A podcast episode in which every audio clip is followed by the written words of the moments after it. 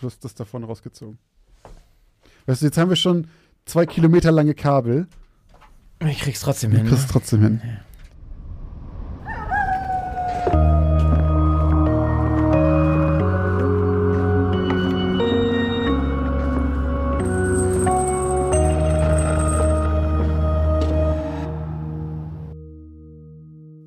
Moin und herzlich willkommen bei Geschichten aus dem Altbau, dem Grusel-Podcast mit dem X-Faktor, mit Christoph Wellbrock und Josch Kliemann.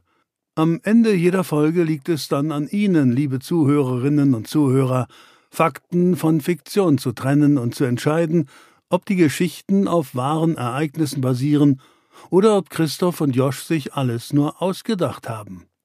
Und bevor wir dazu kommen, ob wir in unseren letzten zwei unheimlichen Geschichten voller schauriger Ereignisse, mysteriöser Vorkommnisse und unerklärbarer Phänomene einen oder zwei wahre Kerne versteckt haben, hier die kleine Spoilerwarnung. Denn die neuen Geschichten von heute beginnen ab 31 Minuten und 10.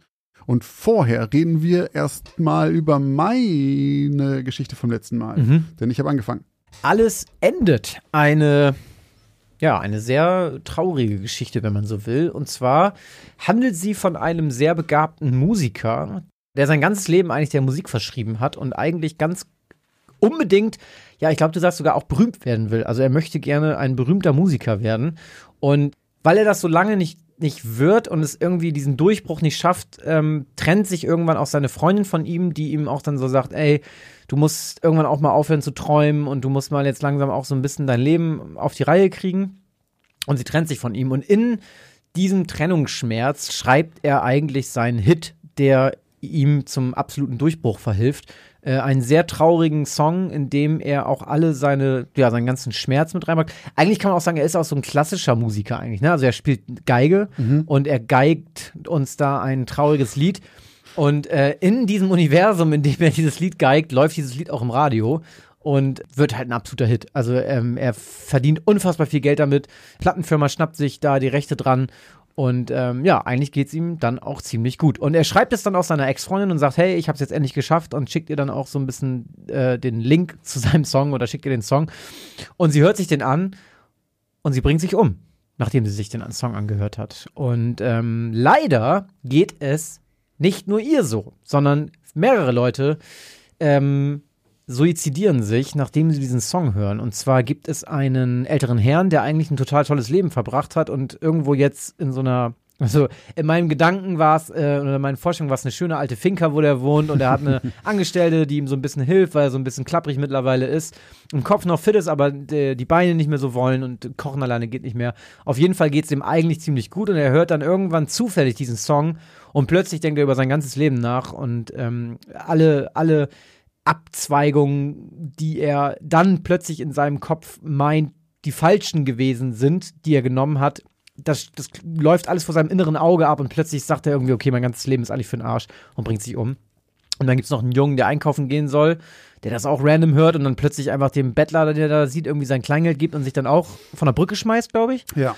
Und ähm, am Ende ist unser Musiker auch sich dessen bewusst, was sein Song mehr oder weniger anrichtet und stürzt sich selber aus dem Fenster, glaube ich. Ja. Und legt die Geige weg und ähm, bringt sich am Ende selber auch noch um.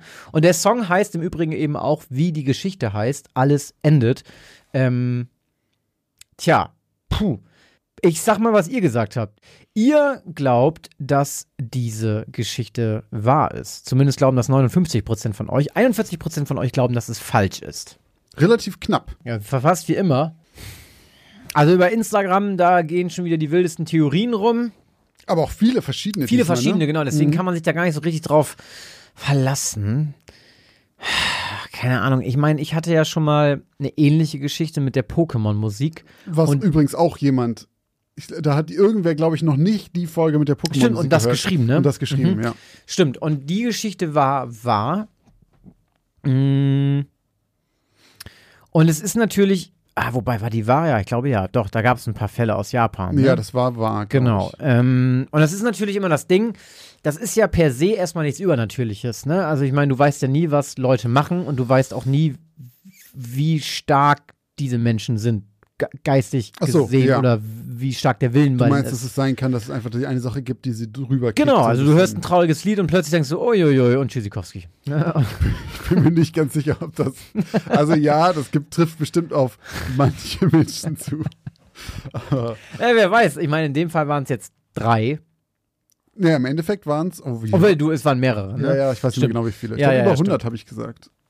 Ah, war das jetzt, äh, ist die Frage, war das jetzt ein waschechter Wellbrook mit den 100 und das ist halt dann nicht wahr und du hast ihn schon wieder hops genommen? Ich mach's mal, versuch's jetzt mal wieder nochmal kurz schon zu wieder machen. 4D-Schach. hier. Also ich habe bei Instagram noch ähm, irgendeine, irgendeinen bestimmten Songnamen gehört oder so. Mhm. Ich habe was vom Teufelsgeiger gehört. Ich sag. Aber du darfst dich jetzt ja nicht darauf berufen. Nein, nein, nein, ich sag, okay. die Geschichte ist ausgedacht. Okay. Ich sag, das hast du dir ausgedacht. Ähm, Ich habe dir, Josh, drück mir schon Hier hier, schon mal- einen Euro in die Hand. ich hab dir schon mal einen kleinen Becher mitgebracht. Mann, ey. Kannst du das mal eben reinwerfen. Okay, scheinbar habe ich Unrecht. Geil. Also, es wird schon wieder vielleicht einen Ticken länger. Okay. Die Geschichte Alles endet beruht auf dem Lied Gloomy Sunday, beziehungsweise Somoru Waschernap, wie es im ungarischen Original Das heißt. ist das aus Instagram, ne? Gloomy Sunday? Genau. Äh, und es wird auch der ungarische Suizidsong genannt. Und zwar Hast du den gehört? ja, ich habe ihn gehört und ich werde ihn jetzt auch schon mal so als kleine Warnung für alle, die zuhören. Ich werde im Hintergrund jetzt einspielen. Macht euch keine Sorgen, ich habe ihn gehört. Ich bin noch hier. Ähm, genau, was ihr im Hintergrund jetzt hört, ist dieser Song. Der Song wurde 1933 komponiert und zwar von Recho Seres. Wahrscheinlich spreche ich es falsch aus. Äh, und es hieß zuerst Das Ende der Welt. Deswegen heißt meins auch Alles endet. Und handelte von der Verzweiflung durch den Krieg. Und wurde dann aber bekannter, als es einen anderen Titel bekommen hat und einen anderen Text. Und zwar Gloomy Sunday. Der Text wurde dann nochmal umgedichtet von irgendeinem tatsächlich äh, ungarischen Dichter und mit dem neuen Text wurde es nochmal aufgenommen. Und das handelt dann von einem Protagonisten, dessen Frau gestorben ist und der daraufhin Selbstmord begehen will.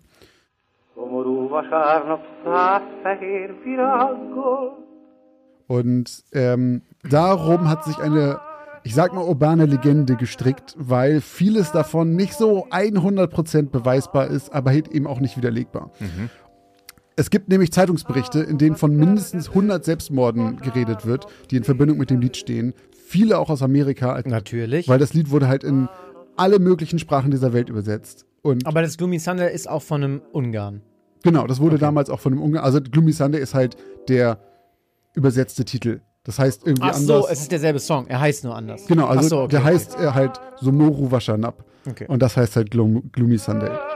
Ähm, Was heißt denn Gloomy? Gloomy heißt so traurig Ah, okay. irgendwie, also so düster, was auch immer. Diese Zeitungsberichte haben aber natürlich, wie es damals, das ist ja, wir reden Ey, von ganz kurz mal eben. Da muss ich mal eben einhaken. ja, Das ist aber nicht. Also, du hast ja von dem Geiger gesprochen, ne? ja, Und der Typ hat es ja wahrscheinlich auch gegeigt. nein, aber erzähl weiter. Ach so, es ist keine Geigenmusik. Nee, nee, aber erzähl. Weil ich gerade an diesen Song gedacht habe von Till Lindemann und David Garrett. Ähm, David Garrett ist ja einer der größten deutschen Geiger. Und auch wenn jetzt hier Till Lindemann gerade hier viele gleich irgendwie die Nackenhaare alle zu Berge stehen, aber der hat einen Song mit dem gemacht und der geht irgendwie. Ähm, das ist nämlich auch ein ziemlich bekanntes deutsches Lied, glaube ich. Ist irgendwie so. Irgendwie Sonnen. Alle Tage ist kein Sonntag. Genau, alle Tage ist kein Sonntag. Und das ist ultra, also verhältnismäßig traurig. Und da im Video hängen sich die ganze Zeit Leute auf. Das ist witzig, aber es ist es, glaube ich, nicht. Okay, aber, aber es hat damit nichts zu tun, ne? Ich guck gerade mal. Der Text ist auf jeden Fall anders. Mhm. Also sagt, Triggert sie mich jetzt irgendwie wegen dem Sonntag Ja, mit ja. David Garrett und dem Geiger? das Lustige ist, ähm, David Garrett kommt gleich in meiner Geschichte auch nochmal vor. Ah, okay, witzig. Okay, sorry, ich wollte nicht. Äh, Nee, ich finde, ist ein guter Einwand. Es ist ein Volkslied aus Ostpreußen. Alle Tage ist kein Sonntag. Ah, okay. Okay, das ist was anderes. So, wo war ich gerade? Genau, und die Zeitungsberichte, wie es damals halt leider, glaube ich, nicht unüblich war in den 30ern, haben halt nicht so richtig viele Quellen irgendwie, dass sie sagen, woher kommt dieses mit den 100 Selbstmorden. Ähm, und eine Vermutung, schon mal als Lösung, quasi als mögliche Lösung für diese urbane Legende ist, dass es zu der Zeit einfach generell sehr viele Suizide gab in Ungarn oder von Ungarn, wegen der großen Armut und Hungersnot zu der Zeit. Und der Song kam zur gleichen Zeit raus und man setzt es einfach in Verbindung damit, dass man sagt, okay, das hat, ist beides zur gleichen Zeit passiert, vielleicht gibt es da eine Kausalität. So. Ähm, was auch tatsächlich stimmt, ist, dass der Komponist ähm, sich 35 Jahre, nachdem er Gloomy Sunday geschrieben hat, wirklich umgebracht hat. Und manche sagen halt eben wegen den Suiziden, Andere sagen, weil er nie wieder es geschafft hat, einen zweiten Hit zu schreiben, der so erfolgreich war wie Gloomy Sunday. Er sprang auch, wie in meiner Geschichte, aus dem Fenster seiner Wohnung in Budapest. Ähm, anders als in meiner Geschichte überlebte er das aber zunächst, wurde ins Krankenhaus gebracht und hat sich da dann an den Drahtseilen erhängt, mit denen er eingegipst war. Also die haben seinen eingegipsten Körper gehalten und daran hat er sich dann erhängt. Oh, da muss ich aber direkt an den Kollegen aus Final Destination 1 denken. Du. Oh, mit der, mit der Dusche? Ja, Ja. irgendwie war ich den gerade im Kopf.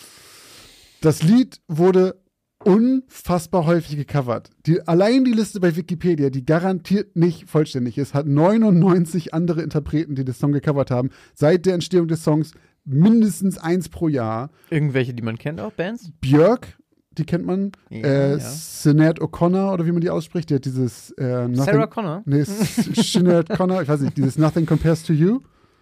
Keine Ahnung. Äh, kennt man auf jeden Fall. Und, Christoph, John Williams hat Oh. es gecovert und zwar als ein instrumentales Hintergrundarrangement bei Schindlers Liste. Hm, ja, das passt ja sogar auch Das die passt Zeit, ne? sehr gut, ja.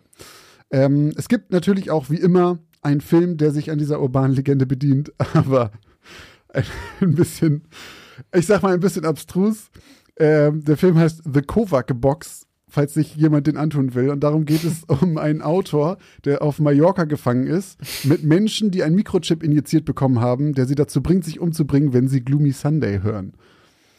Das ist ja fast schon irgendwie so respektlos. Also ein bisschen so diesem Song gegenüber. Ein bisschen merkwürdig auf jeden Fall. Also, ähm, falls jemand von euch den gucken möchte, ich weiß nicht mal, wo es den gibt, The Kovac Box, äh, Kovac, K-O-V-A-K. Ähm, falls ihr dazu ein kleines Review unter dem aktuellen Folgenpost bei Instagram schreiben wollt, äh, be my guest, ich würde mich sehr darüber freuen. Genau. Das ist ähm, alles, was ich zum Hintergrund dieser Geschichte habe. Auch diese ganzen Sachen mit dem Jungen, der sich angeblich umgebracht hat, und auch dem alten Mann und sowas, das sind alles Sachen, die ich online gefunden habe, die angeblich passiert sind. Noch viel, viel mehr. Aber, Irgendwie irgendwo in irgendeinem Laden hat das irgendwer live gespielt, daraufhin haben sich zwei im Publikum erschossen. aber auch alles so noch in der, sag ich mal, in der Gegenwart oder wie weit zurück oder wie nee, das war alles, es ist ja Fälle? 33 geschrieben worden und es wurde da zu der Zeit gab es diese ganzen Zu Selbstmorde. der Zeit. Ja, ja. Okay. okay. Und ähm, dann wurde es auch tatsächlich an manchen Radiosendern nicht mehr gespielt.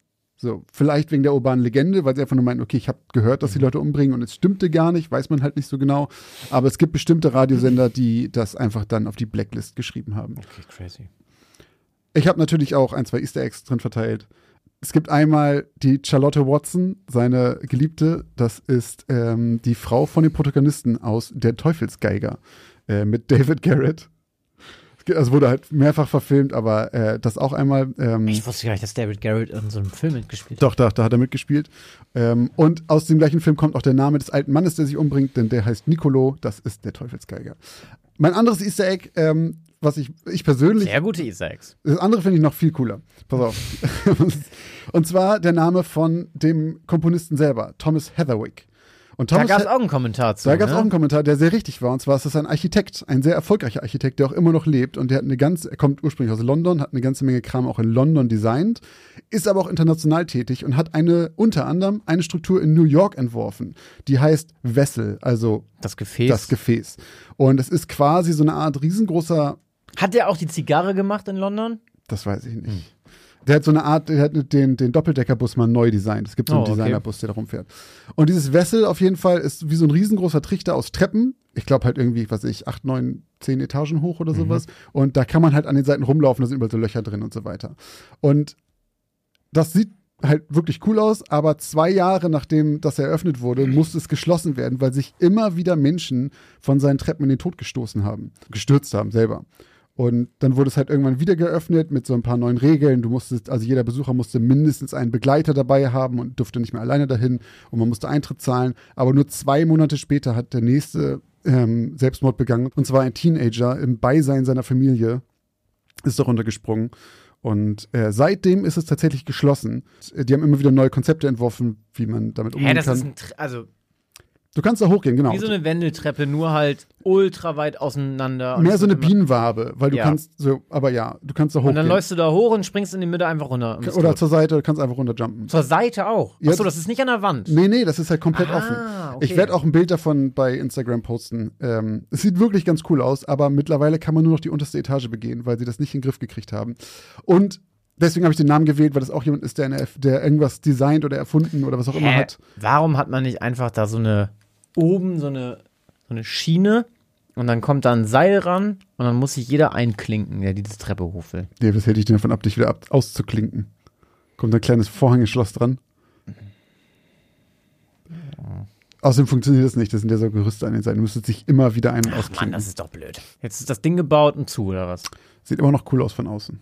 Toll. Aber ja, ist auch jemand, der etwas geschaffen hat, was äh, Leute in den Suizid nicht getrieben hat, aber was dafür genutzt wurde. Ah, okay. Ja. Ähm, und deswegen habe ich den Namen genommen, weil ich das cool fand. Wie bist du denn darauf gekommen? Hast du das Ähm, irgendwie random schon mal vorher gehört? Ja, meine Freundin war ja gerade in New York und hat das gesehen, hat mir die Geschichte erzählt. Das fand ich irgendwie cool.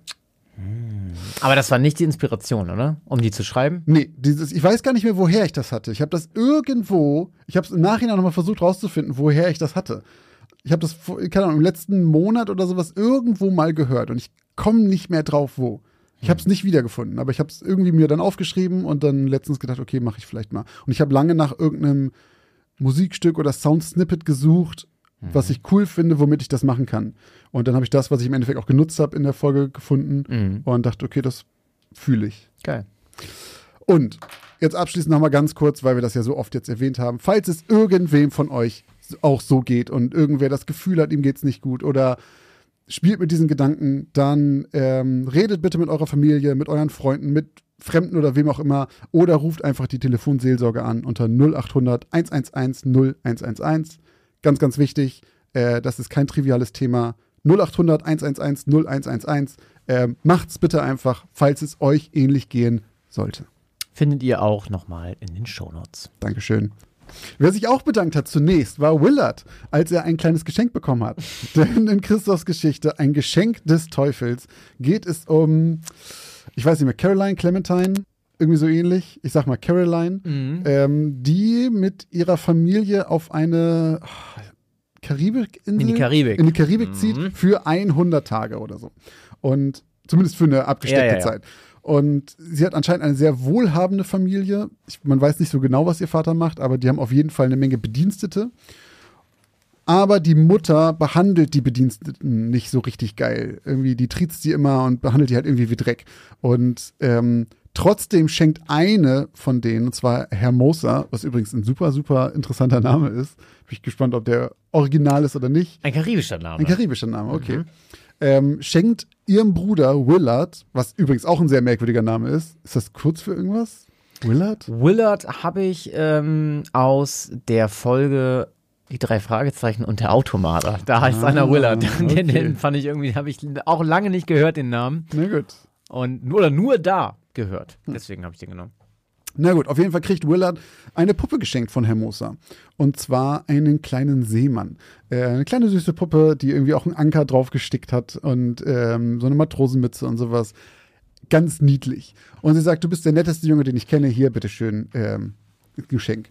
Und ich glaube, Caroline wundert sich sogar kurz darüber und ähm, die denken sich aber nicht weiter was dabei. Und erst denkt sie auch, ihr Bruder spielt jetzt vielleicht weniger Streiche, aber weit gefehlt, denn ab diesem Moment wird es nur noch schlimmer und andauernd passieren irgendwelche Sachen und alle sagen natürlich, okay, Willard baut die ganze Zeit nur Scheiße, das wird wohl an ihm liegen. Bis Caroline irgendwann draußen ist und dann sieht, wie oben auf einer Regenrinne irgendwas lang läuft oder hangelt. Und dann sieht sie, dass es diese verkackte Puppe ist. In meinem Kopf war ich so, die kichert auch noch so ekelhaft. und dann krabbelt dieses, dieser, dieser Kackmatrose da oben lang. Und ähm, sie läuft ihm auch hinterher und der sitzt dann irgendwie im Schneidersitz vor der Tür von Willard oder so. Und sie will die dann loswerden, aber Willard zieht sie zur Seite und sagt auch noch so, ey, die, die, ich habe das auch schon zigmal versucht, ich war das nie, all diese Streiche, das war nicht ich. Das war immer, ähm, wie hieß die überhaupt? Rhodey. Rhodey. Das war immer Rhodey. Und er hat schon versucht, die loszuwerden, hat die irgendwo gelassen, hat die irgendwie weggeschmissen, aber dann kam sie immer wieder bei ihm von selber an. Und ähm, ja, sie werden sie einfach nicht los. Dann kriegen sie mit, wie Rhodey auf den Dachboden läuft. Und dann denkt sie sich, okay, jetzt haben wir sie, weil ihr Vater sich schon immer gewarnt hat, sie soll nicht auf den Dachboden gehen, weil man da nicht wieder rauskommt, wenn die Tür zu ist. Da gibt es kein, keine Möglichkeit rauszukommen. Sie machen die Luke ganz schnell dicht, sie zerbricht noch den Haken, mit dem man das oben aufmachen kann. Und dann machen wir einen kleinen Zeitsprung und zwar ähm, zu dem nächsten Besitzer des Hauses, nachdem sie da wieder ausgezogen sind. Und er freut sich ganz doll, weil er so einen neuen Haken für den Dachboden gekauft hat. und zieht die Luke auf. Und dann geht er nach oben, guckt sich den Dachboden an und findet da eine super süße kleine Seemannspuppe und denkt sich direkt, oh, das ist das perfekte Geschenk für meine Tochter, denn die liebt Puppen über alles. Und wir können uns alle denken, was danach passiert ähm, im Hause, keine Ahnung, wie der Typ hieß, im Hause Nachmieter. Und auch da haben wir euch natürlich gefragt, was ihr glaubt. Und 56 Prozent von euch glauben, sie ist wahr und 44 glauben, sie ist falsch. Also ähnlich wie bei mir, nur noch knapper. Und ich habe die Geschichte gehört und dachte mir sehr schnell, ja, nee, Christoph hatte einfach Bock auf eine Puppengeschichte und so ein Seemann ist auch so sehr so ein, so ein Bild irgendwie, vielleicht kommt es aus dem Film. Wir hatten ja letztes Mal noch über ähm, Emily, ist sie Emily? Nein. Äh, Annabelle. Auf Emily. Über Annabelle geredet. Und dann dachte ich mir, okay, Christoph hat jetzt halt nicht Annabelle genommen, aber das nächstbeste. Und zwar so eine, so eine komische Seemannspuppe. Und war mir sicher, die ist verkehrt. und dann prasselte eine Nachricht nach der anderen auf unseren Instagram-Account von Leuten, die irgendwas von einem Robot erzählt haben. Deswegen, ich habe schon Euro in der Hand. Ähm, muss ich ihn reinwerfen, Christoph? Ja, sicher. Hm, scheiße. Zweimal dieses Mal, Christoph. Stimmt, beide waren, ja, krass. Dann erzähl Beides mal. wahr und wir lagen beide falsch. Ja, es handelt sich natürlich um Robert the Doll. Ähm, Robert die Puppe und ich entschuldige mich jetzt auch noch hier ganz aufrichtig bei Robert, dass ich diese Geschichte über ihn geschrieben habe. Robert, ich hoffe, du kannst mir verzeihen. hab das Bisher so habe ich in den letzten gelesen. zwei Wochen noch nichts Schlechtes gehabt oder gemerkt oder gesehen oder gehört oder so. Deswegen glaube ich, dass er das alles nicht so sch- schlimm fand. Ich wusste, dass Ähm, jetzt kommt. Also ich habe schon, ich habe das ja bei Instagram gelesen, es haben Ja. sehr viele geschrieben und ich dachte mir schon, ich wette, Christoph entschuldigt sich erstmal in der Folge. Ja, ja, klar, natürlich. Ja. Ähm, Robert the Doll ist eine 1 Meter und 2 Zentimeter große, mit Holzwolle ausgestopfte Puppe. Er trägt eine weiße Matrosentracht, wie man sie in den USA in den 20ern also am, oder Beginn des 20. Jahrhunderts getragen hat. Und ähm, hat eben eigentlich, also die Puppe ist genau so beschrieben, wie sie in Wirklichkeit aussieht in der, äh, meiner Geschichte. Sein Haar ist aus synthetischer Wolle und nicht, wie sehr viele glauben, aus echtem Menschenhaar. Und ähm, einer der allerersten Besitzer von Robert war Robert Eugene Otto. Und der hat die Puppe 1903 als Kind von einer karibischen Dienerin äh, bekommen, ähm, die bei seiner Familie arbeitete, wie in meiner Geschichte. Und diese Dienerin bzw. die Angestellte war wohl eine begnadete Voodoo-Magierin und hatte sich wohl der schwarzen Magie verschrieben und ihm diese Puppe aus purer Boshaftigkeit geschenkt, weil seine Mutter sie und eben auch viele andere der Angestellten eben wie Scheiße behandelt hat. Ähm, eigentlich auch ganz schön perfide, dass man dann einfach sich den Sohn Den, ausguckt. und ne? Scheiß, also die Frau, okay, aber Ja. halt den Sohn ist schon ganz schön mies. Und kurz nachdem ähm, Eugene diese Puppe in seinem Besitz hatte, ging es dann auch schon los mit den merkwürdigen Vorfällen. Und zwar, die Puppe hat angeblich gezwinkert. Sie konnte übernatürlich schnell von Raum zu Raum laufen, was ich ultra gruselig finde, wenn dir da irgendwie plötzlich so eine Puppe wegflitzt. Voll übernatürlich schnell. Selbst langsam wäre übernatürlich schnell. stimmt. Ähm, der Junge das ist hat aber eine übernatürlich schnelle Puppe da. Äh, der Junge hat mit ihr regelmäßig gesprochen und ähm, es wird auch gesagt, dass die Puppe ihm geantwortet hat, dass man das gehört hat. Ähm, Möbel wurden regelmäßig umgeworfen und er wanderte auch regelmäßig von Fenster zu Fenster, kicherte sehr gehässig. Ähm, und man hat regelmäßig nachts Schreie aus dem Zimmer gehört. Und immer wenn die Eltern reinkamen, war irgendwas kaputt. Und ihr Sohn Eugene hat dann immer gesagt, ihr braucht mich nicht so anzugucken, Robert war es. Also er hat gesagt, Robert did it. Und ähm, irgendwann war es natürlich auch so, dass man eben unter diesem, dass man diesem das nicht mehr abgekauft hat, ne? Und dass man immer gesagt hat, okay, jedes Mal, wenn du hier irgendwie was kaputt machst und Scheiße baust, sagst du halt immer, die Puppe war's. Ja. Mhm, alles klar. So, jetzt machen wir einen Sprung, denn Eugene hat diese Puppe nicht mit in seinen jungen Jahren auf den Dachboden geworfen, wie in meiner Geschichte, sondern er ist damit noch viel älter geworden und er hat damit geheiratet mit dieser Puppe und er hat Warum? ja, das habe ich mich, weiß ich auch nicht. Auf jeden Fall hat er diese Puppe behalten. Und seine Frau war dann diejenige, die dann plötzlich unter ihr litt. Und man glaubt aber, dass, und da, deswegen, jetzt ist das vielleicht die Erklärung dafür, warum Eugene diese Puppe behalten hat. Vielleicht ist sie gar nicht irgendwie besessen oder so. so, weil man dann bei seiner Frau, die wohl regelmäßig auch mal ein Pfeilchen hatte, ähm, wohl dann gesagt hat, ah, das ist aber nicht die Puppe, die hier für die ganze Scheiße verantwortlich ist, wenn was kaputt geht und wenn mal wieder irgendwie häusliche Gewalt oder so, sondern das ist wahrscheinlich eher Eugene, weil auch da galt die Puppe für alles immer als Sündenbock. Oh, und auch bei- hier ging dieser Spruch dann immer Robert did it. Das ist wie bei South Park, wenn Cartman so tun, als hätte er äh, Tourette, damit er Leute beschimpfen kann. Einfach jemand, der sowas ausnutzt, irgendwie Ja, ja, für ja, so eine Scheiße. So, aber irgendwann ist Eugene gestorben, 1974, ähm, und dann wurde die Puppe auf den Dachboden verfrachtet. Und dann hat sie eine, hat sie ein kleines Mädchen, wie in meiner Geschichte quasi, gefunden. Und zwar ein zehnjähriges Mädchen der Familie, die in das Haus eingezogen sind von dem toten Robert.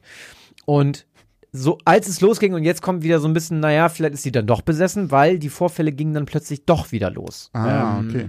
Und am Ende soll die Puppe wohl am Bettende des Mädchens gesessen haben und sie bedroht haben. So lautet die Legende. Ja. Und jetzt aber auch wieder was, was mega weird ist. Erst 20 Jahre später, also mit 30, hat dieses Mädchen oder diese erwachsene Frau dann die Puppe der Museumsleitung der Key West Art Gallery gegeben und behauptet, dass sie verflucht wäre, sich von selbst bewege, zwinkern würde, reden würde und eben ständig irgendwas kaputt macht. Und ähm, ich weiß nicht, warum man eine Puppe an seinem Bettende hat, die einen bedroht und die dann 20 Jahre noch behält. Das verstehe ich nicht. Nur Wenn sie sich bedroht und sagt, wenn du mich wegbringst, bring ich dich um. Ja. Und man kann Robert noch heute in der Martello Gallery des Key West Art and Historical Museums in Key West, Florida besuchen und bewundern und begutachten. Der ist eingesperrt in einer freien stehenden Glasvitrine und sitzt dort mit einem Stofflöwen auf dem Schoß äh, auf einem Holzstuhl. Und noch heute wird behauptet von den Angestellten, dass äh, Robert ihnen zwinkert und ähm, dass er sich bewegen soll. Und das ist natürlich aber auch ein gutes Verkaufsargument, um Eintrittskarten zu verkaufen. Das denke ich aber auch. Ähm, und man soll Robert fragen, bevor man ein Foto macht. das Und wäre meine Frage jetzt Genau, gewesen. und das tun die Leute auch. Also Okay. die Leute fragen, ob sie um Erlaubnis, ob sie an die Glasscheibe rantreten dürfen, ob sie ein Foto machen können. aber das stammt dann aus dem äh, Museum und noch nicht aus den Erzählungen von vorher. Da hat niemand was davon erzählt, von wegen. Nee, nee, nee, genau. Das, das Okay. habe ich von dem Museum. Okay. Und in diesem Ort, Key West in Florida, ist Robert Did It jetzt auch ein fest, eine feste Redensart geworden für alles Mögliche, wenn du irgendwas kaputt gemacht hast und dann irgendwie sagst, na, ich, Ich hab's das- nicht gemacht. Genau, Robert, Robert Did It. did it. Okay. Genau. Ja, also auch Witzig. tatsächlich eine, eine wahre Geschichte. Robert galt übrigens auch als Vorlage für den Film Chucky die Mörderpuppe Wirklich? Mhm. und diente als Vorlage für fünf weitere ganz vermutlich tolle Horrorfilme. Äh, denn es gibt tatsächlich, ungelogen, äh, fünf Teile von Robert die Puppe des Teufels, Robert 2 die Rückkehr der Teufelspuppe, Robert 3 The Toymaker, Robert 4 die Rache der Teufelspuppe und aus 2019 Robert Reborn. Also, wer nochmal einen kleinen Marathon machen will, mit seinen Kumpels am, oder äh, Freundinnen am Wochenende, äh, schön mal alle Robert-Teile gucken und Chucky die Mörderpuppe. Ist bestimmt ein Film besser als der andere. Ich glaube auch. Die Wobei meisten, Chucky 1 ist Ja, aber die meisten. Horrorfilme werden ja erst mit dem fünften Teil so richtig gut. da. Das ist ja einfach eine sehr steile, steile. Aber äh, ja, Kurve auf der an, aber auf der anderen Seite, ne? Die können ja nicht so scheiße sein, wenn es fünf Teile gibt. Also irgendein Studio muss ja sagen, ja geil, wir machen noch einen. Ja, aber wer, also wer weiß, das Budget ist wahrscheinlich halt einfach ein paar, ein paar Tauis. Dann- Ja, also ich so wette Ding mit dir, raus? Sharknado hat schon ein verhältnismäßig hohes Budget gehabt. Das kann schon sein. Und Ich da weiß. gibt's wie viele von? Äh, Sharknado? Da gibt's, da gibt's zig von. Ja, ja, also ja. Ich meine, klar, das ist Trash, das Genre. Aber ich glaube, bei Ro- Robert, äh, die Puppe des Teufels, I don't know. Ey, wenn Wolf das hört, der wird das doch bestimmt kennen. Der hat Oh doch ja. gefühlt jeden Horrorfilm auf der Welt schon geguckt. Das kann gut. Ja, der, der kennt mindestens einen davon, wenn nicht sogar. Der hat bestimmt irgendwann mal einen Robert, irgendeinen Puppenabend gemacht, wo dann. also, falls er das nicht hört, Leute, verlinkt, äh, verlinkt Wolf unter dem Instagram-Post und fragt ihn, ob er die Filme kennt und er soll uns sein, sein, äh, seine, seine Kritik geben. Die Ja. ist, die ist, äh, Wor Wolfs Wort hat Gewicht. Finde ich. Horrorfilmen. Genau, ja, aber so viel zur Auflösung von Robert the Doll, beziehungsweise ein Geschenk des Teufels. Achso, aber ich werde natürlich auch äh, ein Bild von Robert posten. Leute. Äh, Aber frag sie natürlich vorher. Ich frage ihn vorher, ähm, ich schreibe eine E-Mail. Okay, sehr Museum. Ja. Sehr gut. Cool. Ähm, Habe ich nie, leider nicht mit gerechnet. Äh, musste auch Kohle bezahlen. Ähm, es ist unfassbar, wie viele von diesen beschissenen, gruseligen Puppen es dann doch gibt. Ja. Man denkt immer, ah, ja gut, jetzt habe ich, jetzt kenne ich sie alle, aber sag, auch ja. schon wieder, dass Und warum so man die viele ausstellt. den Konten kannten. Also im, bei Instagram sieht es ja so aus, als ob das halt wie Annabelle wäre oder so, von wegen, ja klar hat man das schon gehört. Ja, aber irgendwie, ja, Annabelle ist viel prominenter, ne? Ich habe das noch nie gesehen. Annabelle? Nee, Robert the Doll. Ja, ich auch nicht. Noch ich auch nie nicht. davon also gehört. vorher ich auch nicht. Ich, das habe ich dir auch sofort geschrieben, ne? Dass ich meinte zu Josh, ja. das kann ja wohl nicht wahr sein. Ich stolpere random über diese beknackte Puppe und die ganze Community schreibt irgendwie nach 10 Minuten, ja, hier, Robert the Doll, hast du auch gefragt, ob du es darfst? Das finde ich immer noch, das finde ich noch viel schlimmer. Nicht nur, dass sie das schon mal gehört haben, sondern dass sie auch alle dies, diesen, Ja, ja, ja. dieses Ding mit dem Fragen noch kennen. Ja, ey, unsere Community ist einfach besser informiert als wir. Ja, Viel kann besser. man, glaube ich, so stehen lassen, leider. Wieder einmal haben Josch und Christoph die Grenze zwischen Realität und Illusion überschritten. Wie ging es Ihnen beim Hören der letzten zwei Geschichten aus dem Altbau? Konnten Sie Wahrheit von Fiktion unterscheiden? Jetzt machen wir eine kurze Werbeunterbrechung. Was glaubt ihr, gebt ihr eigentlich so für Essen im Monat aus? Oder für Klamotten? Oder um nebenan in dem kleinen süßen Café einen Cappuccino zu trinken? Was auch immer ihr gerade vermutet, vielleicht liegt ihr mit diesen Vermutungen ganz schön daneben. Wenn ihr das mal überprüfen wollt, dann kann euch die App Finanzguru dabei helfen, denn dort könnt ihr Budgets einstellen für verschiedene Sachen, die ihr braucht, zum Beispiel fürs Einkaufen, für Essen oder was auch immer ihr sonst ähm, budgetieren wollt und dann mal so einen kleinen Self-Check machen, ob ihr denn wirklich da liegt, wo ihr glaubt, dass ihr liegt oder doch merkt, oh, ich gebe vielleicht ganz schön viel Geld für Cappuccini aus. Und in diesem Fall kann euch Finanzguru sehr dabei helfen, einen Überblick über eure Finanzen zu bekommen und diesen Überblick auch zu behalten. Das Beste daran ist, das Ganze ist vollkommen kostenlos. Ihr habt aber die Möglichkeit für 2,99 Euro im Monat Finanzguru Plus zu holen und ein paar Extrafunktionen freizuschalten. Um dieses Geld aber auch noch zu sparen, um zumindest zu gucken vorher, braucht ihr das überhaupt wirklich? Ist das eine von diesen Ausgaben, die euch hilft? Dafür könnt ihr Finanzguru Plus drei Monate komplett kostenlos testen. Dafür müsst ihr einfach nur den Code Altbau benutzen. Der ist 30 Tage lang gültig und damit bekommt ihr drei Monate Finanzguru Plus vollkommen kostenlos. Ganz wichtig jedoch, das gilt nur für Neukunden. Das heißt, wenn ihr schon Kunde da seid, dann seid ihr wahrscheinlich eh glücklich damit und braucht ihn gar nicht. Die Anleitung, wie das funktioniert, könnt ihr ganz einfach hier finden bei uns in den Shownotes. Das haben wir euch wie immer hier verlinkt. Also probiert es jetzt gerne aus und guckt mal, wo ihr bei euren Budgets in Wirklichkeit liegt und ob da nicht für irgendwas viel zu viel Geld flöten geht.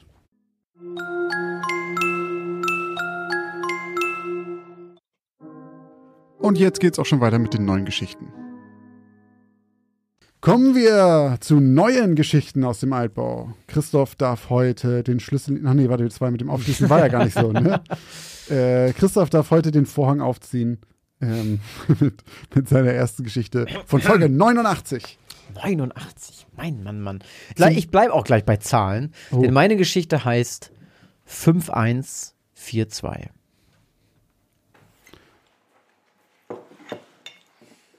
Simon schaut auf seinen Teller. Seine Augen sind noch immer schwer. Viel geschlafen hat er letzte Nacht nicht. Vor 20 Minuten haben seine Eltern ihn und seinen besten Freund Martin aus den Federn geworfen und die beiden mit dem Duft frischer Brötchen an den Frühstückstisch gelockt. Er schaut zu Martin, der im Vergleich zu ihm deutlich ausgeschlafener aussieht. Komisch. Aber naja, vielleicht hat ihm die letzte Nacht nicht so viel ausgemacht. Reichst du mir mal bitte die Butter, Simon? Unterbricht Simons Mutter die Gedanken des 19-Jährigen. Stumm reicht er ihr die kleine Butterdose aus Porzellan und nippt anschließend an seinem Kakao. Und wie war die Fete gestern Abend? fragt Simons Vater schmatzend. Lustig, grinst Martin. Aber mir steckt der Abend noch etwas in den Knochen. Wann wart ihr denn eigentlich zu Hause? mischt sich Simons Mutter ein. Und die beiden Jungs schauen sich an. "Mm, Das muss so knapp halb zwei gewesen sein, überlegt Martin. Stimmt doch, oder Simon? Äh, ja, äh, es war halb zwei. Ich habe noch die Anzeige von meinem Wecker im Kopf.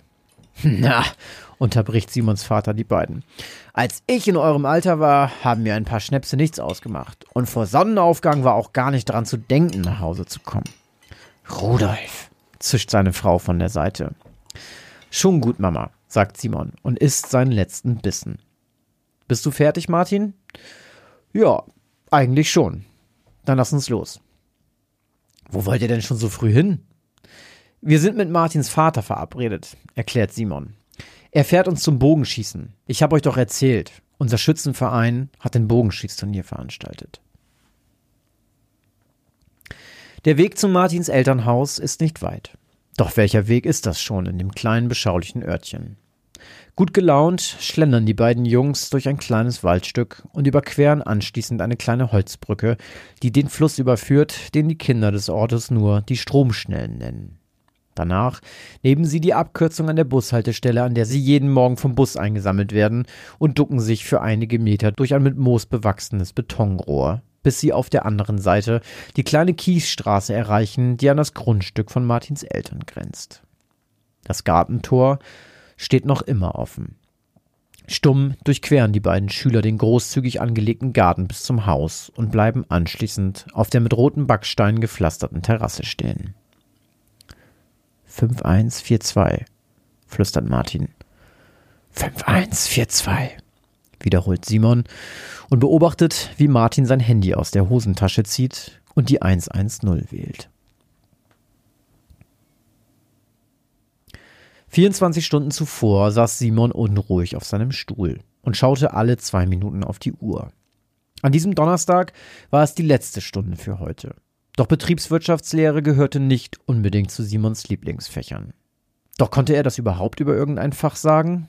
Wenn er Martin nicht auf der Realschule kennengelernt hätte, wäre er vermutlich niemals freiwillig im Anschluss mit ihm zusammen auf das Wirtschaftsgymnasium gegangen. Aber der Umgang und die Freundschaft mit ihm waren die Anstrengungen auf der Schule und das viele Pauken allemal wert. Martin, komm doch bitte einmal nach vorne, sprach ihr Lehrer Herr Grubbelbein und lenkte damit zur Abwechslung mal Simons Aufmerksamkeit auf die Tafel. Erleuchte uns bitte, Martin, und löse für uns die Aufgabe an der Tafel. Wo liegt die Gewinnschwelle? Martin zögerte für einen Moment, nahm dann aber ein kleines Stückchen Kreide in die Hand und drehte sich anschließend zu Simon. Er zwinkerte ihm zu und wendete sich dann zu Herrn Grubbelbein. Die Gewinnschwelle hm, lassen Sie mich kurz überlegen. Wenn meine Berechnungen stimmen, dann müsste der Break-Even eigentlich erreicht sein, wenn die Umsatzerlöse so hoch sind. Er krakelte etwas an die Tafel und drehte sich danach wieder grinsend zu Simon. Herr Grubbelbein seufzte. Eine vierstellige Summe bei einem Unternehmen, was siebenstellige Umsätze vorweist? 5142 Euro, dass ich nicht lache. Unabhängig davon, dass die Zahlen sowieso alle nicht stimmen, kannst du dort auch mindestens noch drei Nullen dranhängen. Setzen. Martin grinste schelmisch zu Simon herüber, der plötzlich ganz rote Wangen bekommen hatte und ein Kichern unterdrücken musste. Spinnst du? flüsterte er und zwang sich, sein Grinsen aus dem Gesicht zu drücken. Die Gelegenheit war einfach zu gut. Und irgendwie gefällt es mir, unseren Plan indirekt vor allen zu offenbaren. Ich weiß, was du meinst, sagte Simon leise. Als der Gong ertönte, der alle Schüler ins verlängerte Wochenende entließ, blieben Martin und Simon auf ihren Stühlen sitzen und warteten, bis ihre Klassenkameraden verschwunden waren. Hier, die habe ich gebaut, sagte Simon mit gedämpfter Stimme und kramte aus seinem Rucksack etwas hervor. Wow, die sehen ja aus wie aus einem schlechten Film, feixte Martin und begutachtete Simons Mitbringsel. Funktionieren sie denn? Ich habe sie getestet. Also klar, sie sind natürlich nicht so leise wie ein richtiger, aber dennoch sollten sie für unsere Zwecke ausreichen.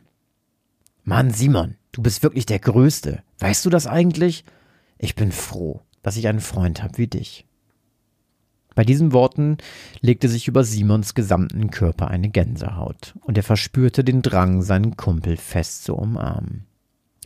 Er steckte beide Gegenstände wieder zurück in seinen Rucksack. Anschließend verließen die beiden Jungs das Klassenzimmer und machten sich auf den Heimweg. Simon schaute auf seinen Teller. Er hatte kaum etwas angerührt. Wirklichen Hunger verspürte er nicht.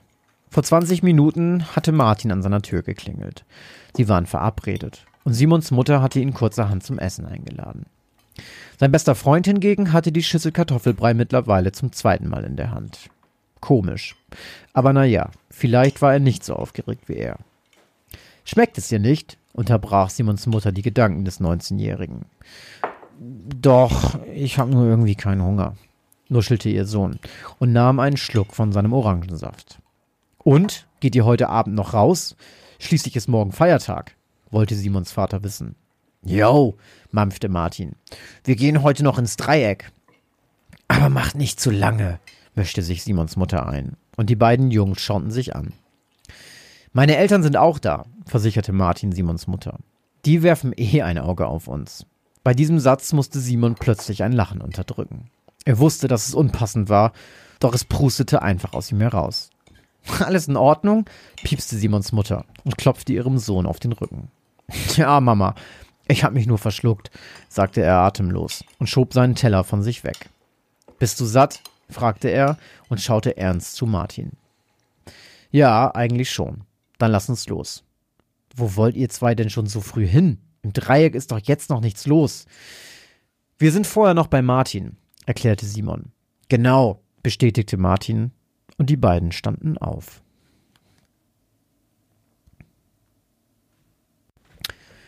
Auf dem kurzen Weg zu Martins Elternhaus wechselten die beiden Jungs kaum ein Wort miteinander. Als sie das schmucke Einfamilienhaus erreicht hatten, nahmen die beiden 18- und 19-Jährigen die Treppe in den ersten Stock und schlichen sich leise in Martins Zimmer. Seine Schwestern saßen nebenan und schauten fern. Martin wühlte aus den Untiefen seines Kleiderschranks, den die beiden als Versteck für ihre Beute aus zahlreichen Einbrüchen nutzten, einen schwarzen Turnbeutel hervor und zog einen schwarzen Gegenstand heraus. Hier, sagte er und reichte Simon eine Pistole, Kaliber 22. Simon steckte sich die Pistole in den Hosenbund und öffnete den Reißverschluss seines Rucksacks. Daraus entnahm er die zwei abgesägten Colaflaschen, die er Martin heute schon in der Schule präsentiert hatte. Sie befestigten die von der Plastikflasche abstehenden Aluminiumröhrchen am Lauf ihrer Waffen und zogen sich anschließend zwei identische schwarze Outfits an. 5142, flüsterte Martin. Simon nickte stumm. Mit gezückten Waffen stiefelten die Heranwachsenden in das Zimmer nebenan. Martins Schwestern saßen ihnen mit dem Rücken zugedreht auf dem Sofa.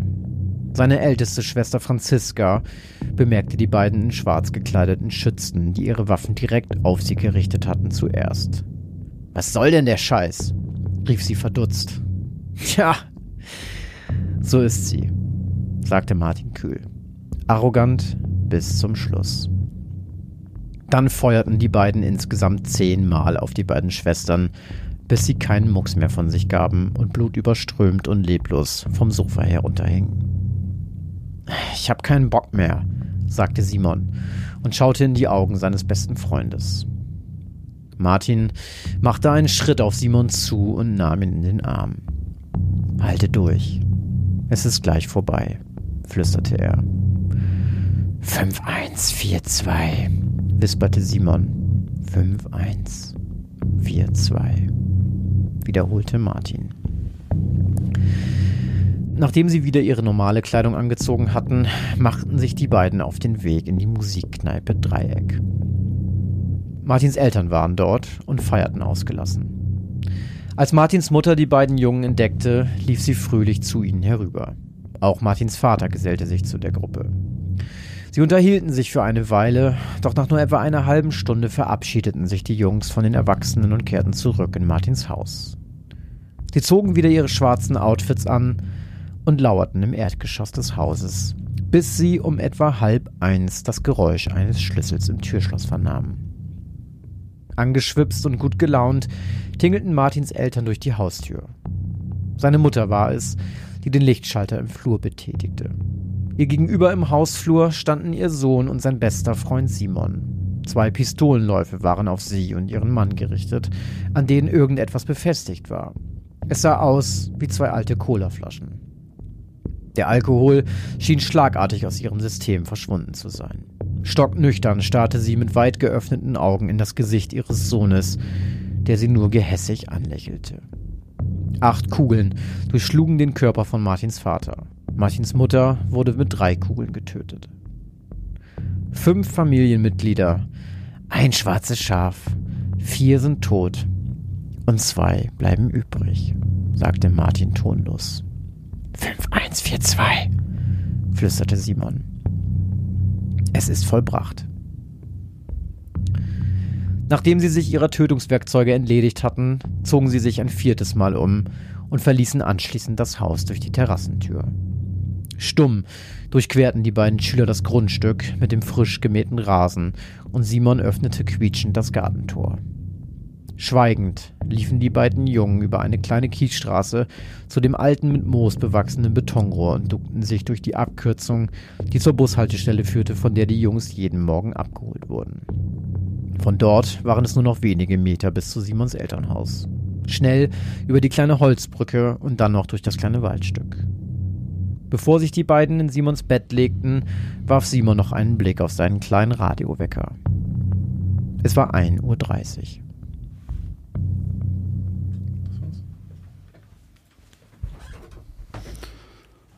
Ich habe das kommen sehen ab dem ersten Moment, wo die sich das zuflüstert haben. Mir sagt diese Zahlen nichts, muss ich sagen. Aber ab dem ersten Mal, wo die rausgegangen sind, sich das zugeflüstert haben, dachte ich, scheiße, das wird ein Amoklauf. Wo? In welchem Moment? Das erste Mal, wenn sie rausgehen, ganz am Anfang, und dann äh, flüstern die sich irgendwie äh, Hm. 5142 zu und dann springen wir in den Tag zurück.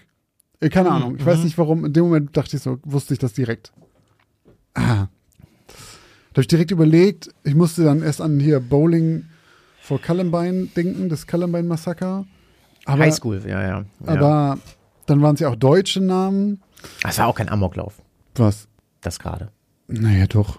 Ein Amoklauf ist ja, also ich weiß jetzt nicht, wie die offizielle Definition ist, aber ein Amoklauf ist ja schon, du schießt random auf Leute. Der Muss hat ja nicht sein, gezielt glaube seine ich. Schwestern getötet und dann seine Eltern. Also ich kenne mehrere, die auch, also die auch als Amoklauf bezeichnet wurden, wo jemand auch gezielt Arbeitskollegen erschossen hat, zum Beispiel. Aber dann, Vielleicht machen die danach noch weiter. Also ich habe schon ich mehrere meine, die haben ja quasi zwei Leute erschossen, sich umgezogen, sind zur Party gefahren, sind nach Hause gefahren, haben da gewartet, haben die Eltern erschossen und sind dann zu dem Typen nach Hause gefahren. ja. Und sind ja dann, in meiner Geschichte, am nächsten Tag wieder hingefahren zum Haus. ja, vielleicht. Ja, okay, weiß ich nicht genau. Ja, hast vielleicht recht. Ich weiß, weiß gar nicht genau, wie die Definition davon dann ist. Aber da musste ich auf jeden Fall direkt dran denken. Also ich wusste direkt, dass sie. Ja, ja, klar. Also wenn du so einen Code, ja, ja. ja. ja. Ja, ja. Vor allem so zwei 18-, 19-Jährige, Was war das? 5142? 5142. Das war das erste, waren Familien Nee, was war das? Fünf Familienmitglieder, Ja. ein schwarzes Schaf, Vier Leichen und zwei Überlebende oder sowas, ne? Mhm. Okay. zwei bleiben übrig. Was ist ein dummer Code. Ja. Ah, Mann. Ja, ich habe eine ganz starke Vermutung leider. Ähm, eine ganz starke Befürchtung, aber wir werden es sehen. Vielleicht irre ich mich ja auch. Wir müssen, ich muss auch zwei Wochen warten. Bin gespannt, was für Kommentare dazu kommen. Also wie viele Leute dann zum Beispiel auch, wenn dieser Zahlencode überhaupt wirklich stimmt. Also wenn es eine echte Geschichte ist, dann ist ja auch die Frage, ob du den abgewandelt hast. Weißt du, vielleicht ist es in Wirklichkeit ja Mhm. 6175 oder sowas, keine Ahnung. Ähm, 1, 2, 3, 7. 1337 zum Beispiel. Ähm, ja, ich habe, du, ich habe keine Ahnung. Ich, mir sagt es mal wieder gar nichts, weil ich ein Idiot bin, habe ich das ich hab jedes Mal das Gefühl, wenn wir hier aufnehmen. Ich kenne nix. Ich bin gespannt. Ich bin auch gespannt auf die zweite Geschichte ähm, dieser Folge. Ich hätte fast gesagt des heutigen Abends, aber das ist ja, das wissen ja nicht die Leute, wann wir hier aufnehmen und das ist ja für alle auch Latte, wann die die hören. Aber Richtig. deswegen bin ich gespannt auf die zweite Geschichte der 89. Folge Mhm. von unserem Podcast. Geschichten aus dem Altbau. Mit Christoph Wellbrock und Josh Ja. Meine Geschichte heißt Vom Regen in die Traufe.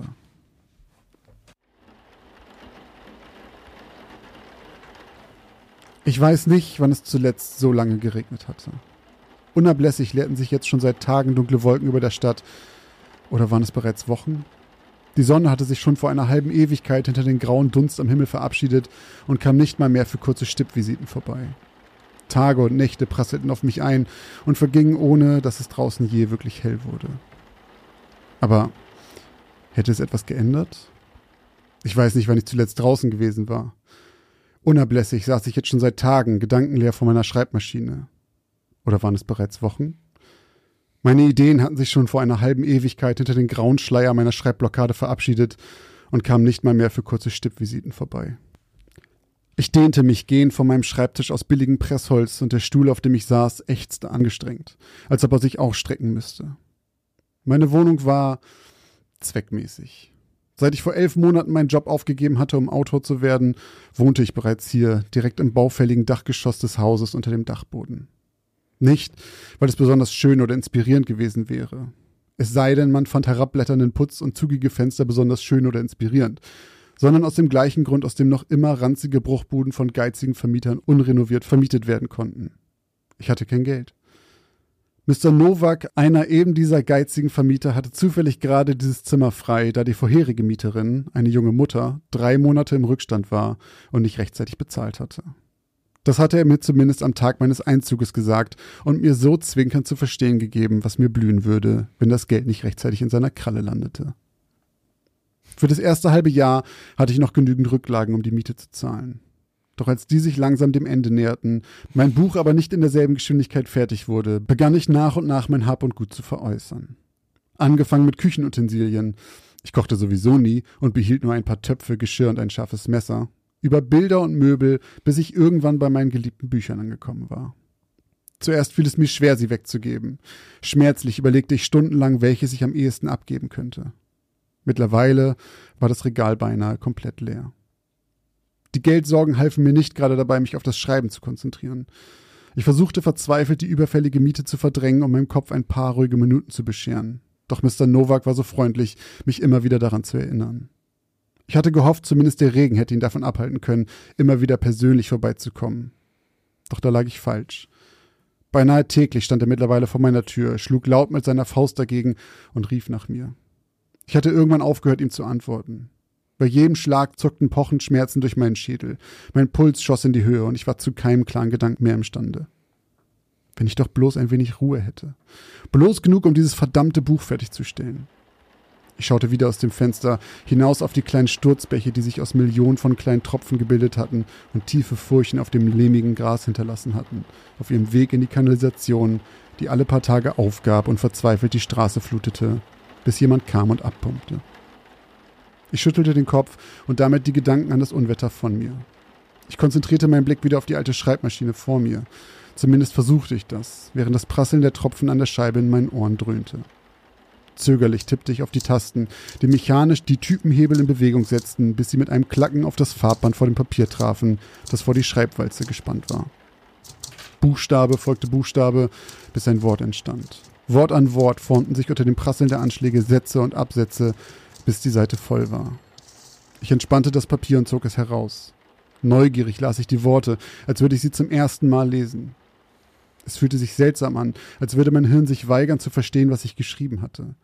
Ich las jeden Absatz mehrfach und trotzdem war es, als hätte ich in einer fremden Sprache geschrieben. Es erinnerte mich an Steuerbescheide, bei denen ich jedes Wort fünfmal lesen konnte und trotzdem nicht verstand, was man mir sagen wollte. Dann gab ich auf. Frustriert zerknüllte ich das Papier und warf es einen Haufen neben dem Schreibtisch, der seit Tagen anwuchs. Ich konnte mich einfach nicht konzentrieren. Ich stand auf, mein Kopf brummte. Rastlos lief ich meine Wohnung auf und ab. Der kalte Boden knarzte bei jedem Schritt unter meinen Schuhen. Minutenlang schritt ich so umher, in der Hoffnung, dass Ideen auf meinen Kopf einprasselten. Doch stattdessen traf ihn etwas anderes. Mit einem leisen Platschen landete etwas in der Mitte meines Schädels. Ich mir durch die Haare und schaute nach oben. Direkt über mir war ein kleiner dunkler Fleck an der Decke. Gerade groß genug, um ihn erkennen zu können. Ich griff nach meinem wackeligen Schreibtischstuhl und stellte ihn genau darunter.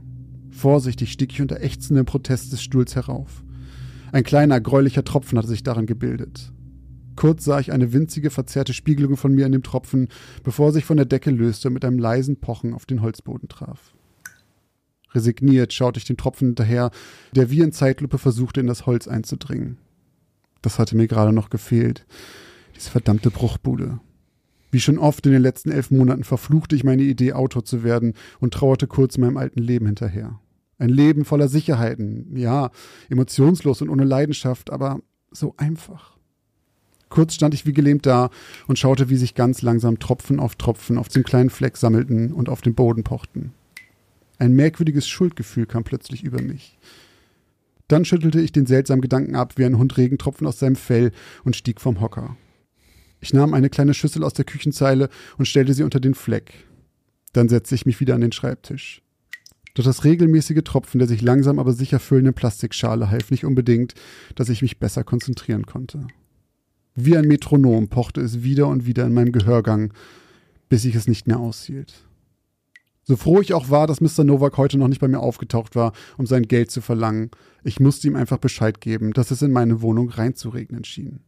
Und wer weiß, vielleicht würde er dafür ja sogar auf etwas Miete verzichten.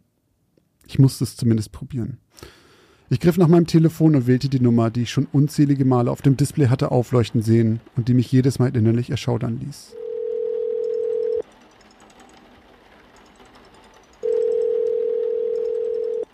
Er nahm nicht ab.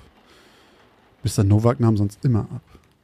Wieder überkam ich ein sonderbares Schuldgefühl. Aber warum bloß? Bevor ich weiter darüber nachdenken konnte, riss mich das Plätschern der Tropfen aus meinen Gedanken. Ich schaute zu der kleinen Plastikschüssel, die mittlerweile fast vollgelaufen war. Ich würde einen größeren Behälter brauchen. Vorsichtig hob ich die Schüssel hoch und trug sie zur Spüle. Das Wasser darin war gräulich und stank, wie abgestandenes Wasser aus einer Vase, das zu lange nicht gewechselt wurde. Angeekelt spülte ich die Schüssel aus und stellte an ihrer Stelle einen der verbliebenen Kochtöpfe unter den Fleck, der zu meiner Überraschung jetzt nicht mehr so klein war wie noch vor ein paar Stunden, als ich ihn entdeckt hatte. Er war jetzt etwa so groß wie ein Zwei-Euro-Stück und dunkler als zuvor. Beinahe schwarz. Außerdem war es, als zögen kleine dunkle Adern am Rand des Flecks über die Decke. Es waren nur wenige Zentimeter, aber ich würde es im Auge behalten müssen. Doch ich hatte jetzt keine Zeit mehr, mich noch länger damit zu beschäftigen. Das war eindeutig Aufgabe des Vermieters. Den restlichen Abend verbrachte ich damit, mehrere Seiten zu tippen, die letztendlich auch allesamt im Mülleimer landeten, bis ich irgendwann erschöpft zu Bett ging. Doch es fiel mir schwer zu schlafen, und das nicht nur wegen den Tropfen, die pausenlos in den Kochtopf prasselten, oder dem Sturm, der durch die undichten Fenster pfiff. Mehrfach dachte ich, Mr. Novaks Stimme gehört zu haben, die brüllend verlangte, dass ich aus der Wohnung auszog, bis ich plötzlich aus meinem dämmernden Halbschlaf erwachte und mit dem schweren Gefühl von Schuld auf meiner Brust und Schweiß getränkt ins Dunkel starrte, bis meine Augen so schwer wurden, dass selbst das monotone Tropfen mich nicht länger wachhalten konnte. Als ich am nächsten Morgen aufwachte, traute ich meinen Augen kaum. Der Fleck an meiner Decke war über Nacht gewaltig gewachsen. Er war jetzt tellergroß und die vielen schwarzen Adern zogen sich beinahe 30 Zentimeter lang von dem Fleck aus über die Decke. Es tropfte mittlerweile sehr viel schneller aus dem Fleck heraus. Dann fiel mir der kleine Topf ein, den ich darunter gestellt hatte, und ich schreckte hoch. Er war seit Stunden übergelaufen und der gesamte Fußboden um ihn herum vollkommen durchnässt. Mit pochendem Puls stand ich auf und rutschte beinahe auf der gräulichen Pfütze aus, als ich versuchte, mit wenigen schnellen Schritten ins Bad zu laufen.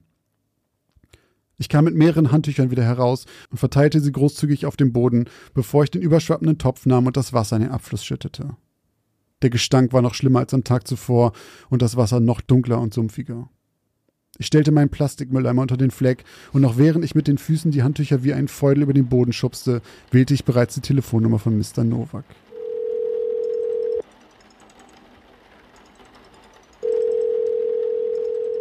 Doch nach einigen Sekunden war das Ergebnis dasselbe wie am Vortag. Keinerlei Reaktion und wieder dieses mulmige Gefühl, das in einer Ecke meines Kopfes saß und mir irgendetwas sagen wollte. Ich kam an diesem Tag nur selten dazu, etwas zu schreiben und verbrachte ihn hauptsächlich damit, einmal mit stinkendem Wasser zu leeren und wieder und wieder bei dem verdammten Mr. Novak anzurufen, der mich so sehr zu ignorieren schien, wie ich zuvor ihn. Am Ende des Tages waren 15 zerknüllte Seiten, 27 ausgehende, aber unbeantwortete Anrufe und eimerweise stinkendes Brackwasser entstanden. Der Fleck an der Decke war nun beinahe einen Meter groß und die dunklen Adern zogen sich über die gesamte Fläche. Ich stellte mir einen Wecker alle zwei Stunden, um den Plastikeimer zu leeren, bevor ich mich nervös ins Bett legte, die Augen noch immer auf den jetzt leicht ausgebeulten Fleck an der Decke gerichtet. Dann schlief ich ein.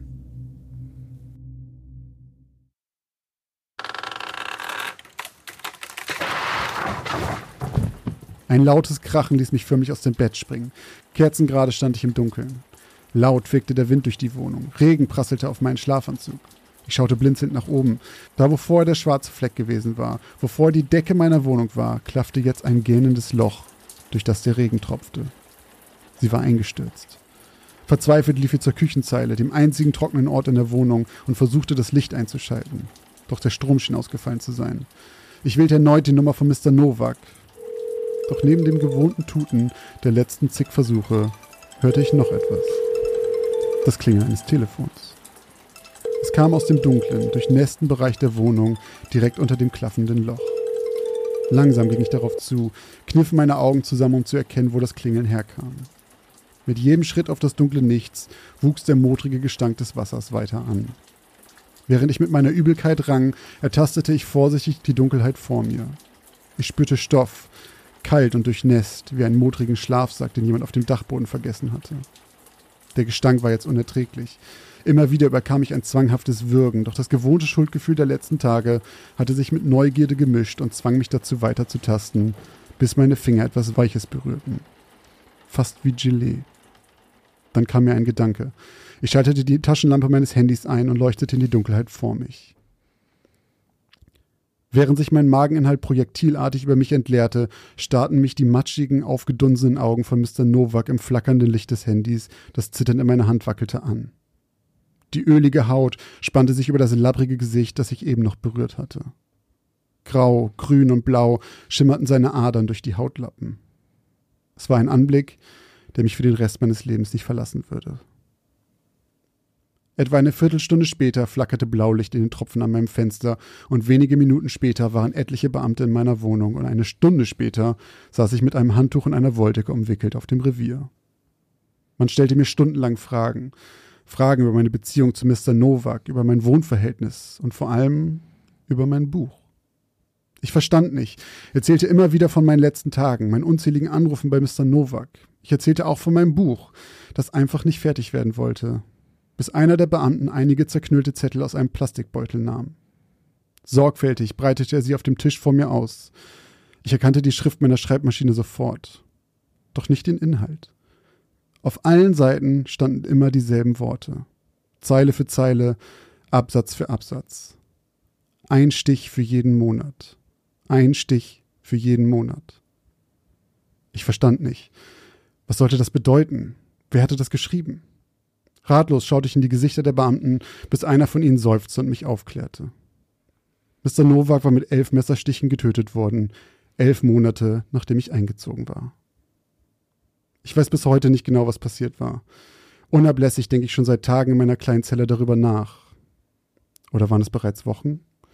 Mein Verstand hatte sich schon vor einer halben Ewigkeit hinter der grauen Hoffnungslosigkeit in meinem Verstand verabschiedet und kam nicht mal mehr für eine kurze Stippvisite vorbei. Hm. Hm, das war gut, das Ende. Ich hab, bin gerade so ein bisschen begriffsstutzig. Ja, Also, der Typ wohnt unterm Dach ja. und da ist ein Loch im Dach. Und da regnet's rein. Aber ist da noch ein Dachboden jetzt zwischen? Ja, ja, der wohnt, Ja. der wohnt direkt unterm Dachboden, unterm Dach quasi. Also stell vor, Okay, oberst, aber das heißt ja, Wohnung, das Dach vom Dachboden ist im Arsch das ist zumindest undicht, ja. und der Boden vom Dachboden ist im Arsch. Ja. Ja, so, genau. Gut, dann habe ich es gerafft. Okay. Okay. Also ich habe es mir schon irgendwie früh gedacht. Natürlich ist der der Hinweis sein, ähm, sein seine seine Schuld, Sein da- Schuldgefühl. sein Schuldgefühl, was er da Mhm. immer kriegt, wenn er äh, den Novak anruft.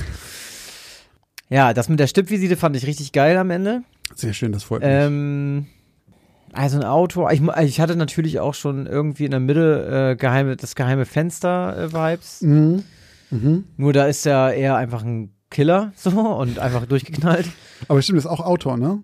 Glaub ja, ich. ja, der fährt ja. extra in so ein Haus. Mhm. Und gut, da bildet sich ja auch viel ein da, ne? Also wir wissen jetzt ja nicht so genau, wie geisteskrank dein Protagonist eigentlich ist. Also der ist ein Mörder, der seinen Vermieter elfmal mit elf Stichen tötet. Mhm. Elf Monate nachdem der da eingezogen ist, einfach nur weil er in so einer Drecksbude wohnt und wahrscheinlich viel Miete zahlt. Also das ist jetzt nicht so ein gutes Motiv. Kein gutes Motiv, nee. Ähm, und er scheint ja auch ein bisschen wahnsinnig zu sein, wenn er das halt die ganze Zeit irgendwie da auf Blätter schreibt. Wer Mhm. weiß, ob es das war, was er geschrieben hat, von dem er meinte, er liest eine andere Sprache. Mhm. Vermutlich. Ähm, ja, war sehr ähm, moody, würde man jetzt sagen. Also es war sehr atmosphärisch geschrieben. Du hast sehr viel Zeit, glaube ich, rein investiert. Auch er schreibt da das Papier auf seine Tippdinger, wie die auch immer heißen. Seine Tippdinger. Und das wurde genau beschrieben und so. Und du hast so sehr viel ähm, sehr, ja, sehr viel Atmosphäre erzeugt. Das, das fand ich gut. Und es war so ein krasser Kontrast, fand ich auch in dieser Folge zu unseren Geschichten. Ja, Meine Geschichte war so sehr, ja, ja, hier geht ihr zum Essen, nee, nee, wir gehen noch mal irgendwo hin und dann knallen wir die ganze Familie ab und ciao. Und bei dir war es so, seine Gedanken durchschlugen seine, weiß ich nicht was. Und es war sehr schön geschrieben. Diesmal sind die wirklich sehr unterschiedlich, weil du auch sehr viel mehr erzählst in dieser Geschichte. In meiner Geschichte passiert ja sehr viel weniger im Endeffekt. Ja. So. Bei dir, du, Ja. du überbrückst ja es immer Flashback und so weiter. ja. Stimmt. ja, das fand ich, äh, fand ich gut. Also fand ich auch gut für die Folge, Mhm. aber fand ich auch einfach gut gemacht. Auch diese Wortdopplung, die du Mhm. hattest, die am, die du ja aber bewusst alle gesetzt hast, Mhm. irgendwie, ne? Es prasselt in einer Tour und ich glaube, du hast 30 Mal Tropfen gesagt. ja, ja, das kommt viel. sind viele Ähm, Tropfen drin. und ähm, aber das, äh, ja, und äh, ich habe auch lange gebraucht, bis ich den Titel verstanden habe. Weil ich dachte, worauf will er denn jetzt hinaus? Mhm. Was kommt denn jetzt noch? Ja, und dann war es ja klar, äh, vom Regen in die Traufe. Mhm. Das regnet nicht nur bei dir rein, mein Lieber. Du hast doch noch eine Leiche auf dem Dachboden liegen, für die du verantwortlich bist. Mhm. Ähm, also ja, rundum eine echt coole Geschichte. so viel Lob heute von dir, das freut mich sehr. Du, ich komme aus dem Urlaub, ne? Mir wird ganz warm ums Ja, Herz äh, hier. nee, Du- nee, du musst ja auch mal loben. Ja. Ne? Wenn der, wie sagt man, geht der Daumen nach oben, dann wird man nicht loben. Das ist doch nicht der Spruch, oder? Doch, klar. Ist das nicht beim Tee trinken mit diesem Finger? Ist der Finger oben, wird man Nein, loben? das ist doch hier Daumen hoch. Aber ist der Daumen oben, wird man dich loben? Dann hat man dich doch schon gelobt. Ja, das stimmt. Ich kenne das, okay, jetzt bin ich sehr gespannt. Sprichwörter aus dem Altbau. Ich kenne das so von diesem Tee trinken und du machst diesen kleinen Finger hoch und das so ist der Finger oben, wird man dich loben, weil das sich so gehört. Ich dachte, das ist irgendwie, ja. Du, Ich, aber keine, du, ich, Keine Ahnung. nach meinem, nach meinem Track Record hier, was so Sprichwörter angeht, ähm, Du hast doch sogar so ein Buch geschenkt gekriegt, ja, ich glaube, da ist das nicht dran. Das Nein, ist, nein, aber du hast so eins. ich habe ne? eins, ja, ich habe eins von der Community mal geschenkt gekriegt, äh, weil ich so Im viele Stream immer so viele Sachen, ne? Josh hat so geile Sachen auch so, über verschüttete Milch soll man nicht weinen. Aber das so, ist ne? einfach ein Den habe ich mir auf jeden Fall gemerkt, den fand ich gut, habe ich noch nie gehört. Sehr gut. Ja. Was es damit auf sich hat, Leute. Zwei Wochen, ihr kennt es doch. Ja, da bin ich gespannt. Da bin ich gespannt. Da hat Josh einfach mal hier selber den Autor raushängen lassen, ne? Hat, hat sich einfach mal selbst was geschrieben. Das war ich einfach die letzten zwei Ja. Wochen. Wenn du in mein Wohnzimmer gehst, ist so ein kleiner schwarzer Ein Fleck Glück an der wohnt Decke. Josh nicht unterm Dach. Das stimmt. Der hat seinen Hund hier um die Ecke gebracht, du. Und der Hey, tropft, hey, hey. tropft hier irgendwo rum, weil er wahnsinnig geworden Ja, über ist. sowas reden wir hier gar nicht. Nein. Ellie würden, würde Josh sowas nie antun. Nein. Auch keinem anderen Hund, mal ganz kurz. Naja, so, in deinen Geschichten hast du schon so einige Tiere umgebracht. es ist nicht nur Mehr so, dass ich. ich mein eigenes Tier Der verschone. tierische Bodycount in diesem Podcast ist auf jeden Fall höher bei dir als bei mir. Ich glaube, bei mir sind nur Hunde von der Brücke gesprungen, aber die habe ich auch nicht umgebracht. Aber das liegt bei mir auch daran, dass ich irgendwie in meiner dritten Geschichte oder sowas einfach direkt einen halben Wald gekillt habe. Ja. So, und da habe ich, Das das musst du erstmal aufholen. Und dann hattest du auch noch irgendwelche toten Vögel oder nicht in Wänden. In den Wänden, ja. Du hast viele Hunde. Also wenn bei dir? Tiere sterben, dann die springen die von der. Was? Sag mir ein. Der Einer bei der eine gute Nachtkuss. einmal gute Nachtkuss, Ja. einer von ähm, dem Die von Brücke Der, zählt nicht. die Brücke zählt Die auch. ist wahr und die springen freiwillig in den Tod. Da wird niemand Achso, umgebracht. wahre Geschichten zählen nicht. nee, aber die werden ja nicht umgebracht. Die, die springen ja selber in den Tod. Die sterben das ja kann man nicht sagen. trotzdem. Nee, das kann man nicht sagen. Ach, natürlich sterben die trotzdem. Ja, aber das kannst du ja nicht sagen. Du kannst ja auch nicht sagen, äh, hier gab es ein Pferdewettrennen und da ist ein Pferd umgeknickt und Ja, ist gestorben. Ist trotzdem Bodycount, was Tiere Ja, wenn es ausgedacht ist, ist was anderes. Aber wenn es wahr ist, dann ist schon wieder Regeln das. Also. Leute, da müsst ihr mir aber alle recht geben. Ich, ich würde mir wünschen, dass irgendwer alle Folgen nochmal ganz kurz durchhört und immer Strichlisten macht, wie viele Menschen und wie viele Tiere und ja, bei Menschen Tiere. bin ich, glaube ich, vorne. Das glaube ich auch. Aber bei Tieren nicht und vor allem nicht bei den Ausgedachten. Das wäre wirklich interessant, mal eine Statistik zu kriegen. Wie Das viele per Menschen. Guck mal, das Perverse ist doch daran, wenn du dir das ausdenkst, dann mm, findest, dann, dann lässt du dir ja über die Klinge, also Klinge springen. Christophs, ähm, ich glaube, Halloween-Geschichte fängt damit, ne, hört damit auf, dass irgendwer Welche? die mit dem komischen Typen, der Halloween hasst. Und der zerquetscht, irgendwer zerquetscht später den Kopf seines Hundes unter seinen schweren Stiefeln. Nein. Doch. So, ganz kurz, mal eben um hier das Level von. Guck mal hier, da macht Josh, Josh, der macht euch heiß auf die Patreon-Folgen. Das ist ja eine, das ist ja eine Sonderfolge. Haben wir die nicht sogar schon mal veröffentlicht? Oh, doch, stimmt, ein Jahr ich glaube, später. die ne? gibt's sogar schon. Oh. äh, offenen Feed. Dieses Jahr Halloween, wer weiß, was Christoph da alles macht. Hä, läuft der wirklich über den Hundekopf? Ja, ne? Ja, doch, irgendwie mit, stimmt. irgendwas zerknirscht dann noch unter seinen schweren Füßen oder so. Das war auch Ja, krass. das- okay. Dass du das noch so ja, abgespeichert hast. natürlich. Du hast, Geil, die ist Asbach, die die Geschichte. ist wirklich schon alt. Das war das das erste Jahr, ne? Ich glaube, das war das erste Special, was wir je Ich gemacht glaube haben. auch, ja. Verrückt. Good times. Als ich noch Augen aus Köpfen gequetscht habe. Das war toll. Was auch sehr toll war, mal wieder, war euer Support, liebe Leute. Denn uns haben mal wieder einige Strafeuros und auch andere Support äh, erreicht.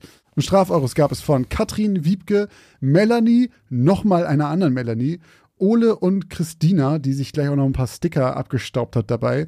Und vielen Dank auch an den Support von Björn, von Sandra, von Katja und ganz besonders von Pascal. Äh, vielen Dank, dass wir dich unterhalten durften. Vielen Dank auch an alle, die uns monatlich supporten bei Patreon Steady oder Garda Plus bei Spotify direkt. Wenn ihr uns auch unterstützen wollt, findet ihr wie immer alle Links bei uns in den Shownotes oder auf unserer Website www.geschichtenausdemalbau.de. Dort findet ihr auch unseren Twitch-Kanal Gaming aus dem Altbau und alle wichtigen Links ähm, und Kanäle, auf denen ihr uns folgen und supporten könnt oder solltet. Ganz wichtig natürlich auch unser Instagram-Kanal, wenn ihr an unseren Abstimmungen teilnehmen möchtet, die land oder die machen wir immer am Freitag nach den Folgen.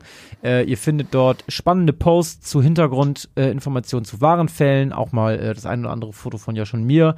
Ähm, und ihr könnt auch einfach da eben unter dem Folgenpost auch schon die anderen spoilern, wenn ihr wisst, um was es geht oder wenn ihr eine Vermutung habt. Da werden auch, werden auch Bilder landen von dem Wessel, diesem Gebäude aus New York und sicherlich auch von Robert, wenn er das erlaubt. Äh, glaube ich auch. Den bitten wir einmal darum, ob das äh, klar geht für ihn.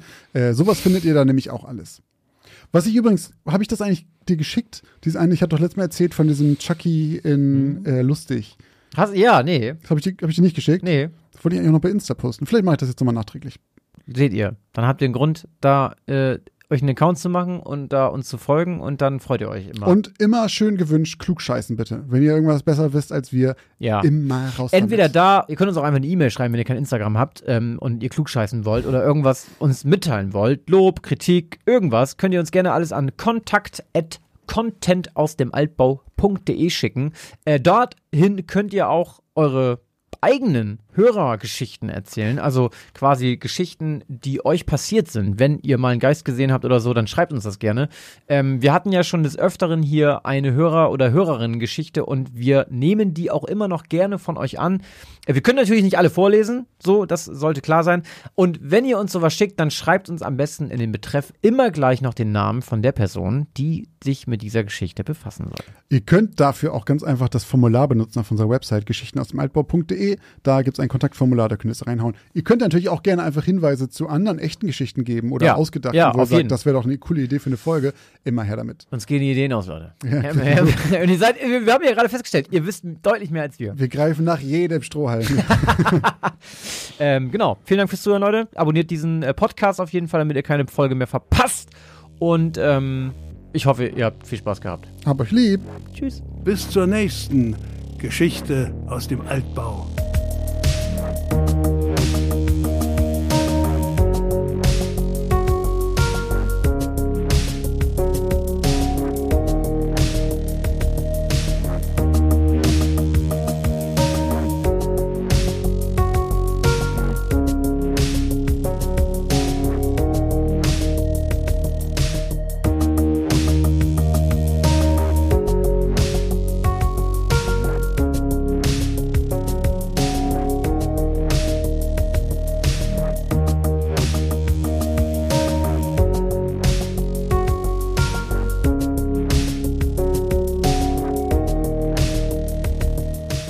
erste halbe Jahr hatte ich noch genügend Rücklagen, um die Miete zu zahlen. Doch als die sich langsam dem Ende näherten, mein Bauch aber nicht in der Se mein Buch, mein Buch, mein Buch aber nicht in derselben Geschwindigkeit fertig wurde, begann ich nach und Wenn du den Satz dann komplett gehört hast mit Bauch.